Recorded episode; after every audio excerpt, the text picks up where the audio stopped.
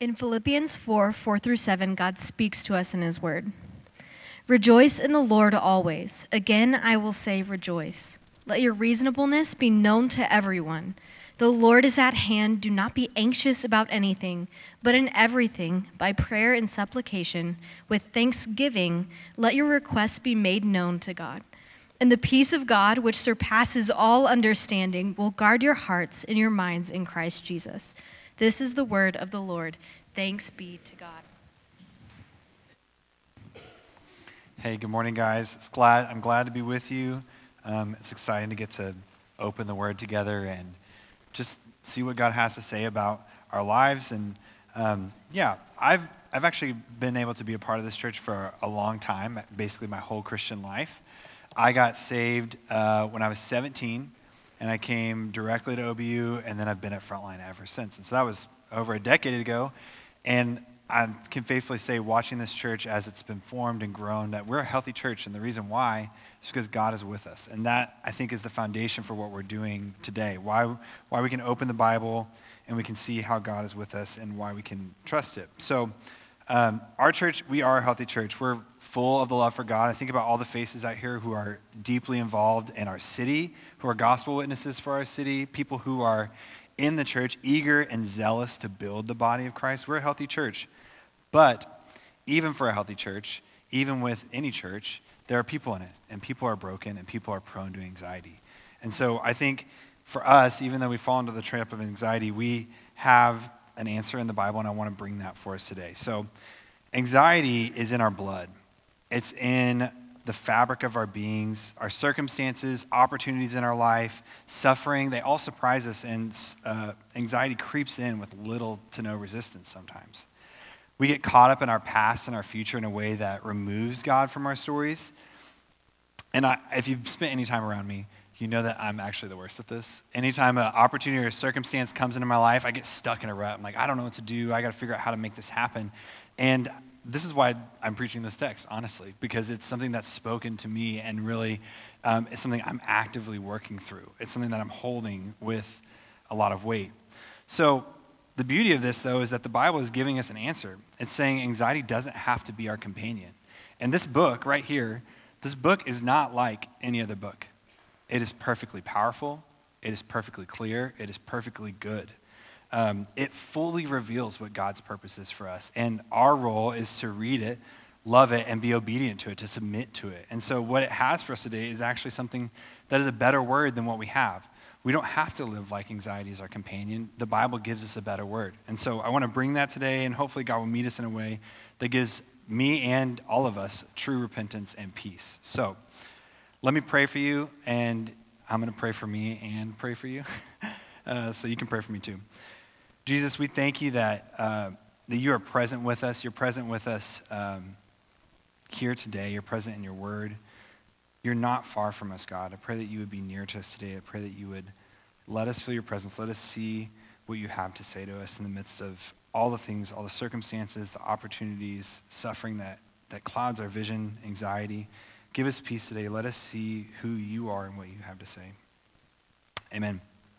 So, if we were to poll the world, I think we would pretty much all agree that the world says Anxiety is inevitable. You basically can't escape it. It's going to be a part of your life. And that really makes peace this idea that seems unattainable.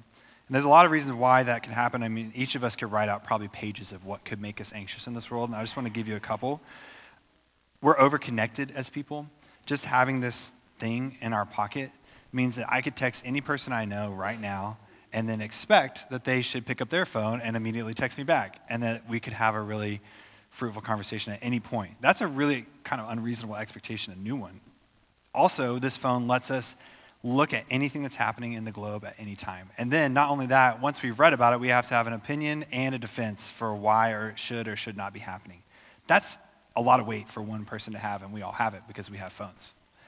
We're also overstimulated. Everywhere we turn, there's something new and because it's new, it's also necessary that we have to buy it, whether that be for us or for our kids. We also have to be constantly entertained.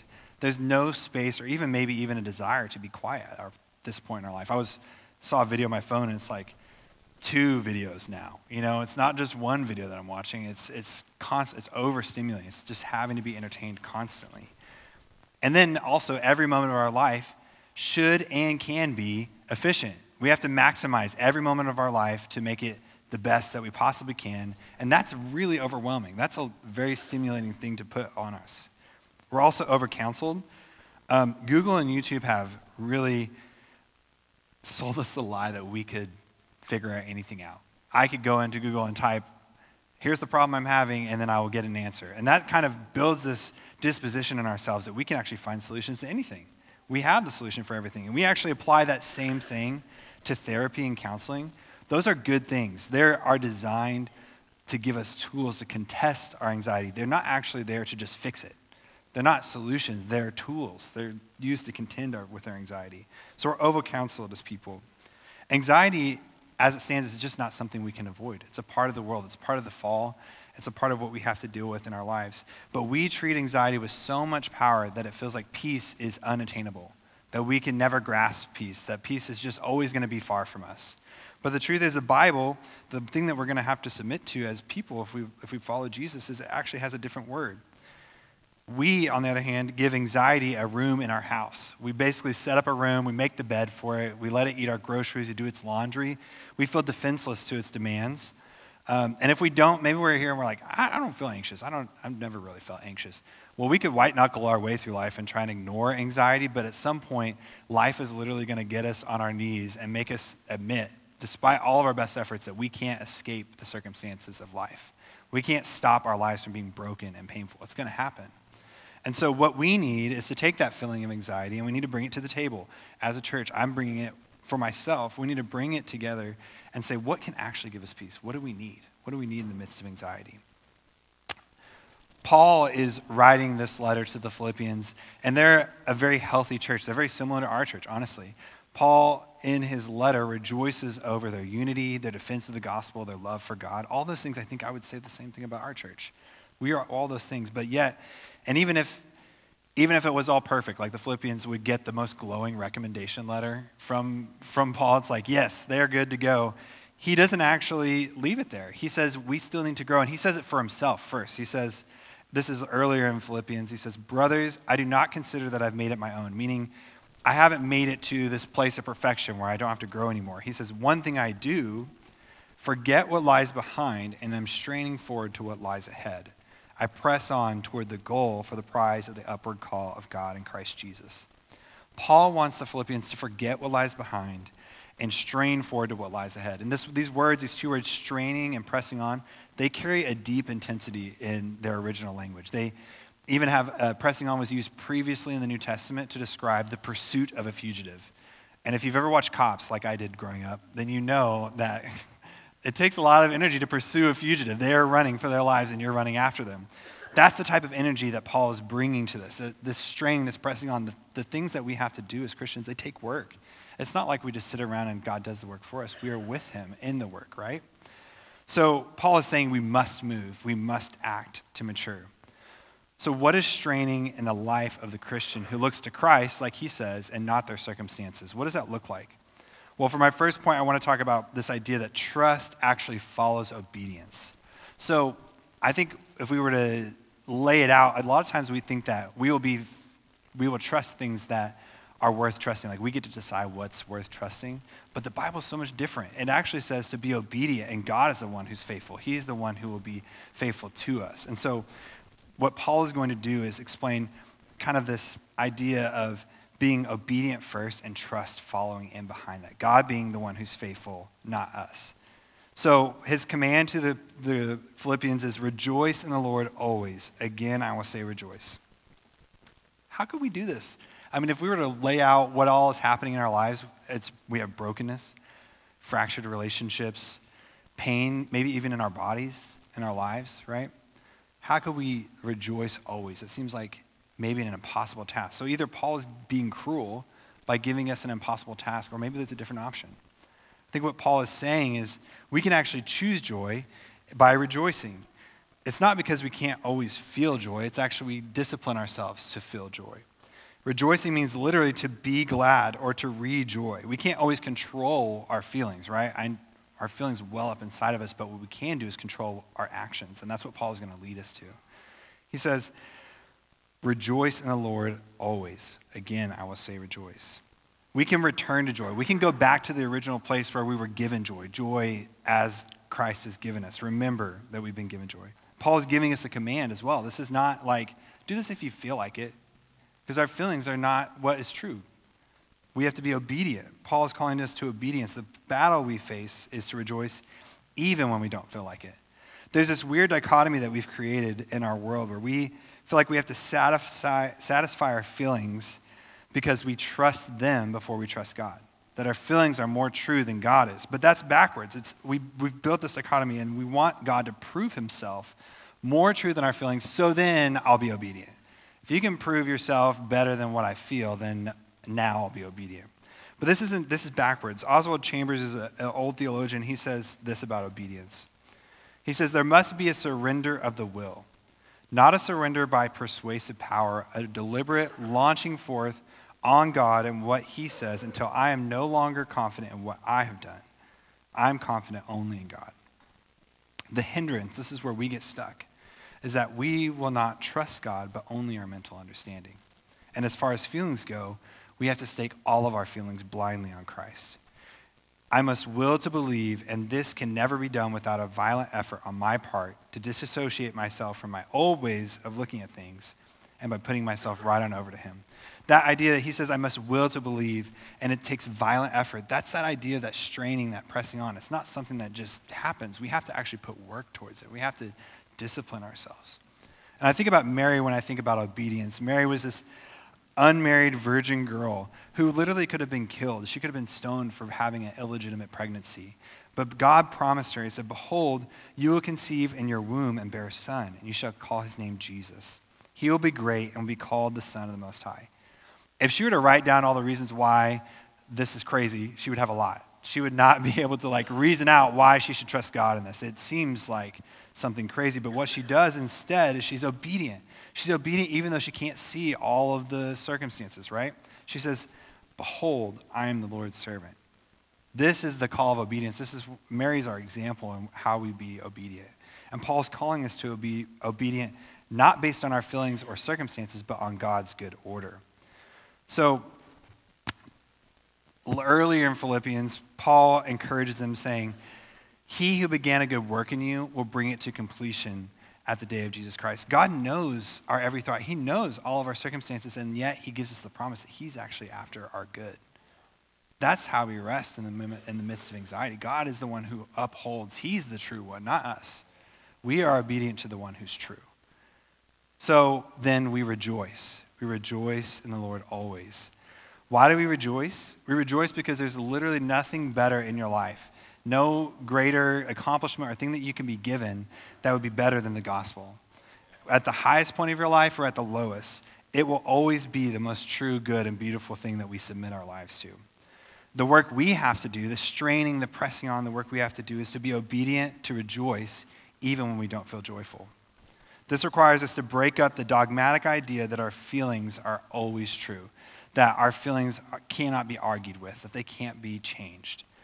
Eugene Peterson has this really great book called Long Obedience in the Same Direction, and I'd recommend anybody and everybody to read it. He says, We live in what one writer has called the age of sensation. We think that if we don't feel something, there can be no authenticity in doing it. But the wisdom of God says something different. It always does. That we can act ourselves into a new way of feeling much quicker than we can feel ourselves into a new way of acting. Worship is an act that develops feelings for God, not a feeling for God that is expressed in an act of worship. If that was true, we would never worship.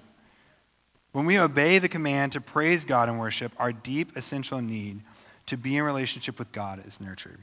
And this is why Mary, in the midst of all the unreasonable, eh, the promise, like, right, there's nothing that she could work up to prove that this would work out, her obedience culminates in a song of rejoicing. She says, my soul magnifies the Lord. My spirit rejoices in God, my Savior. Look who she's, she's claiming God as her Savior. For he has looked on the humble estate of his servant. God is near to her. God is faithful, and she is obedient. God is the one who holds everything together, not her, not us. We are called to obedience first, therefore we rejoice. And trust follows that God does his part of working out his promises to us. He is faithful to work out our good. What's the result? Our result is that our reasonableness is known to all. What this means is this word carries like reasonableness or gentleness, or I think about sobriety. Rejoicing creates a sober people. If you've ever known someone who has to fight through sobriety, looking to like gain sobriety from something, they are disciplined people. It requires discipline. And that's what Paul is calling us to. He says, let your reasons be known to everyone. And that requires that we discipline our feelings and our choices to choose something better than what we might choose instead. And that thing that we're choosing is joy. That's what it means to rejoice. We're going to choose to return back to the joy that God has given us. That means we're not impulsive. It means that we're not grasping because we actually know what is good. We don't have to look farther than that. We don't have to rush around chasing that which won't satisfy us.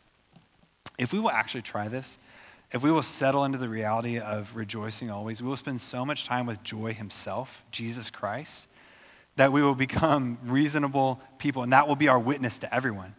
We will be satisfied people, people who are sober. But if you're like me, and I'm pretty sure you are, you don't spend all your days rejoicing. That's a hard reality to hold, right? This takes that, that straining, that pressing on. I find myself anxious whenever I feel like my life is inefficient or I feel powerless to my surroundings, and I have a two year old, and that makes me very well aware that I, things are inefficient and I am powerless. so, uh, what, why don't we do this? Why don't we do what Paul has commanded? What stands in the way of us returning to joy? Well, when we can't see what God is doing, let alone trust Him, we feel like we have to take matters into our own hands. If we can't see all of it, if Mary would have not been obedient, she would have been like, I have to hide my pregnancy. I have to figure out how to take care of this, right? She's just trusting God, though. So, this is a new struggle. This has been a part of us for the all time. When the fall happened, we became people who trusted ourselves and not trusted God.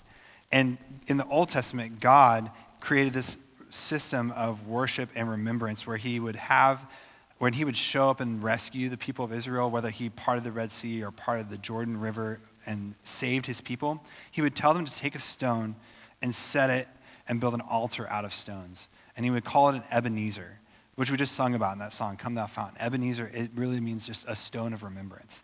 It was a placing, a physical, tangible thing that said, I'm not God. God is the one who saves, not me. That's what this is. That's what being obedient to rejoice is, is to set an Ebenezer and say, I'm going to go back to the only one who is true, the only source of joy. The beauty of the Ebenezer was that they would take their families back to those places, to those original places where God was faithful, and they would show them and tell the story of God's faithfulness. That's what we need. That's what uh, Paul is talking us, uh, leading us to. These stones reminded God's people that he was with them, that he was with them in the midst of trouble. And that's what Paul is going to remind the Philippians next. So the next point I have is what we fear, we worship. So let me say that again. What we fear, we worship. Our fears are tied directly to our worship, and Paul's going to address that. So, why does Paul command that we return to joy? It's because the truth that God is actually with us. And to translate this in a different way, it means the Lord is near. He's close. He's come to live with us. We just came out of Advent that Jesus actually came to earth, right? He's come close to us. He's put on humanity.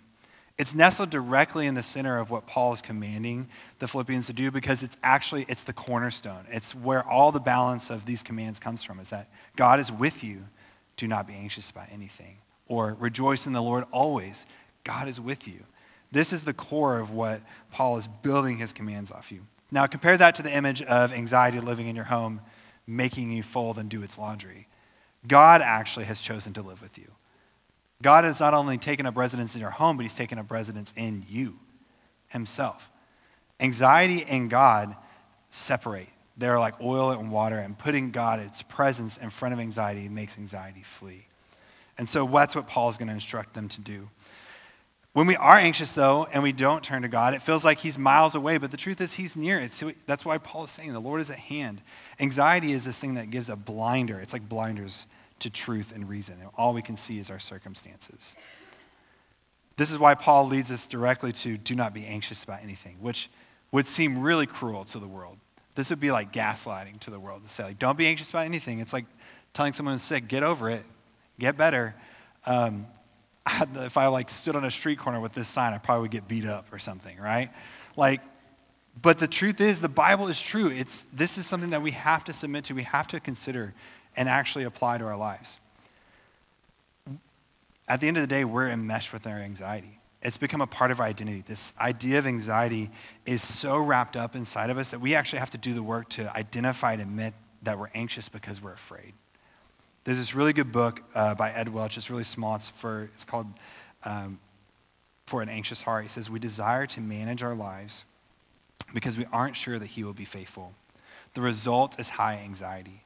Deep in our hearts, we know that we are not up to the task. Our fears are actually what fuel our anxiety. And our fears are also connected directly to our worship. And so when we make anxiety our idol, when we fear our circumstances more than we fear God, there's only one person who's worthy of worship. And it's not our circumstances, it's God. This is why God calls us to obedience first. King Solomon was a king in the Old Testament who was known for the wisdom of God, and he walked the earth looking for God's wisdom. He's the guy who said, There's nothing new under the sun. He's seen it all. And at the end of his life, there's this conclusion. This is what he says He says, The end of the matter, all has been heard. Fear God and keep his commandments, for this is the whole duty of man. This is just as true for him in that day as it is for us.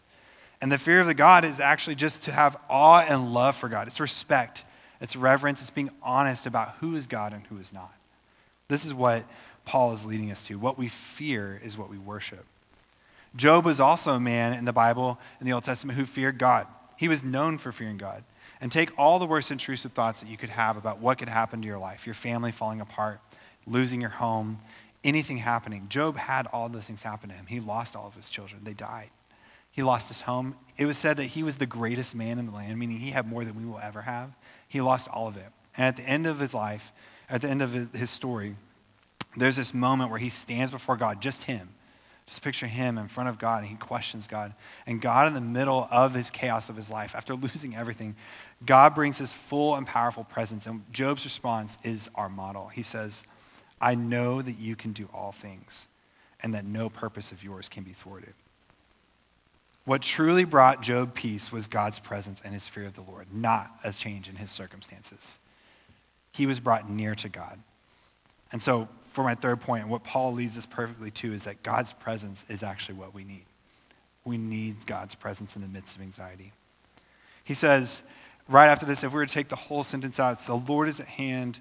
Do not be anxious about anything, but in everything, prayer and supplication with thanksgiving, let your requests be made known to God.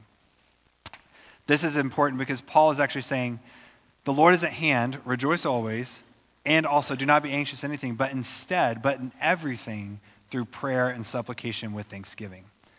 He knows this because when anxiety hits, prayer is usually the first thing to go. Our instinct is to try and control, like uh, Ed Welch said. We wanna, we're not sure if God's actually going to be faithful. And the beauty of these things is that they're all actions, they're choices. They're things that we can actually discipline ourselves to do, to be prayerful people. To, that means just talking with God.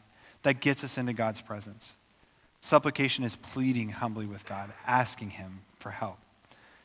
Thanksgiving is literally giving thanks to God. And that's important because gratitude is actually powerful. It gives us perspective, it reminds us what God has done for us. It displaces anxiety's power and it takes the blinders off of what anxiety forces on us for us not to be able to see the truth. Gratitude reminds us what has God done for us. Prayer gets us in front of Jesus. It literally gives us communion with joy, hope, peace, all these virtues to our person. It's Jesus. Jesus is the Prince of Peace, He's the wonderful counselor. The problem is that we're broken. We don't do this. We typically pray backwards. James says, You ask and do not receive because you ask wrongly to spend it on your passions. We pray like God is here to fix our problems or to give us the comfort we think we deserve. But the truth is, He's not transactional. God has never been a God of transaction, He's been a God of relationship. This is why Paul says, Let your requests be made known to Him. He isn't dismissing us, He isn't saying, Be quiet, stop being anxious. He's saying, Bring your requests to God. He's your Father, and you are His child. Pray like it. So, Eugene Peterson goes on to say this about prayer, and this is important. Prayer is not an attempt to get God to do what he is unwilling otherwise to do. God is willing. But it's actually, prayer is a reaching out to what we know that he does do. It's a return. It goes back to what he does do. It's an expressed longing to receive what God is doing and has done for us in Christ Jesus. So we grow maturity tangibly by closing the distance between anxiety and prayer. When anxiety strikes, we turn to prayer quickly. Instead of being two days of anxious and then praying, we turn it to two hours. This is what the Bible says to do. It's true. This is, this is a good word for us. This is the, literally, it's the most clear, perfect, powerful world, word that we can submit our lives to. And it actually gives us a remedy for anxiety. It says it. I mean, we can't deny it. It's a remedy for anxiety, prayer, the presence of God. It's what we need. But I'll be the first to say that even though this is true, even though I'm the person preaching this sermon, that I do not have this figured out. It is not easy. It's not easy. It's straining, it's, it's pressing on. And what is the answer then? What is the answer to every prayer of thanksgiving, of supplication, of every prayer of a child to their father? He says, The peace of God, which surpasses all understanding, will guard your hearts and your minds in Christ Jesus. If we will do what Paul commands, if we will be obedient to rejoice, to bring our prayer, our prayerful presence in the midst of anxiety, the promise is the peace of God, which will always surpass our understanding. There's no way you could reason out for me why God should choose us. There's no reason we, turn, we choose anything over God. We trust our feelings. We're obedient to our feelings first. We reject Him at every turn. God is the one who gives us His peace. Uh, Jesus says in John, Peace I leave with you. My peace I give to you. It's a gift. But it's not as the world gives, do I give to you. It's not the world's peace, it's different. Let not your hearts be troubled, neither let them be afraid. That's anxiety. He says, His peace is different. It's not circumstantial, it's eternal. It's the one defense our fearful and anxious hearts need. And that's exactly what Paul says it does. It will guard our hearts and our minds in Christ Jesus. If you ask any parent here, I promise you that they would protect their children at any cost. When my daughter is at risk, my whole body becomes alert, and my ears get hot, and I'm like, I feel like I got to do something. I want to defend her, right? This is the type of promise that God is giving us here. He's on guard, He's garrisoned to defend us. But it's not in the way we expect. It's through humility, it's through rejoicing, gentleness, gratitude, reasonableness. So, if all this is true, which it is because it's the Bible, why do we still feel anxious? Why can't we get over this feeling? And I think what Jesus talked about here about this idea of peace, the peace that actually is the promise, there's a difference to the peace that he's promising. There's a worldly peace and then a peace of God. And what the worldly peace says is, I deserve a good life. I deserve to have my desires fulfilled, and even I deserve to have grace and mercy, and I expect them all at no cost. This is the brokenness that uh, this is the expectation that we have. And when we don't get it or it's not what we expect, we get anxiety. But God's peace is a promise. He will pursue us even when we didn't deserve it. Even when we were dead, He's the one who came after us. He's not promising to give us the good life of a big home and Disneyland every summer. He's giving us life itself. He is the fulfillment of every desire we have. And we don't deserve His grace or mercy, but He gives it to us fully and freely. When we rejoice in the true peace of God, which is the gospel, we get His peace. And we also get a defense to the false peace of the world. So, how do we contest anxiety? I think about, um, I think about Jesus in the garden when he is actually, he's anxious to the point of sweating blood. He's praying, and what he does immediately in anxiety is he takes his prayerful presence to God. He requests, he makes requests, but at the end of the day, what does he do? He submits. He's obedient to God. But he does what he's a model for us. This is what we should do when he's anxious because he was anxious. It's not sinful to be anxious, but what we do need to do is take it in prayer to God and then be obedient to him otherwise. When we become obedient, joyful, and prayerful people, we replace the power of anxiety with the power of God's presence. If you've ever seen Indiana Jones and Raiders of the Lost Ark, there's a scene in the very beginning where he goes into this temple and he's like, comes to the very end of all these traps, and there's a golden idol here, and he's got a bag of sand, he's weighing it, and he's like dumps out a little sand, he, he holds it, and then at the very end, he like replaces it. And that's what we have to do with God's presence. We actually have to take the power of anxiety, remove it, and instead place God's presence and get the prize. We take God's presence with us and we leave anxiety in the, in the dark cave, right? We'll walk away. We walk away. It takes great effort, though. It took Indiana Jones walking through like all these traps and swinging with his whip, right? It's like it's hard work. Um, but we must continually discipline our minds and our hearts to things that are better than this world can offer. This is what Eugene Peterson meant by long obedience in the same direction. This is our arsenal against anxiety. It's the presence and the peace of God. Prayer becomes our Ebenezer. It's the stone in which we return back to. We go back to the presence of God. We go back to the joy that He's given us. God is the one who's faithful, and we are obedient. So, a couple of diagnostic questions to think about. Where are you afraid to be obedient to God? What's standing in the way of your obedience? Where are areas where gratitude and thanksgiving need to be kindled amid anxiety? Where are you looking for the world's peace and not the eternal peace of God? Let Job's prayer be your foundation in anxiety. This is the proclamation of every Christian life. I know that you can do all things and that no purpose of yours can be thwarted.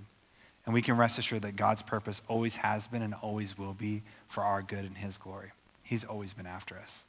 And His purpose will not be thwarted. This is the peace of God. Let me pray for us. God, we thank you that from the very beginning, you've always been after us. And that even when we try and get in the way and try and make sure that we get your peace, that you still pursue us. And even when we don't want it, you still pursue us. I pray that you would give us soft hearts to, to trust you and to rejoice in what you have done for us. Let us be grateful, thankful, prayerful people. We thank you. Amen.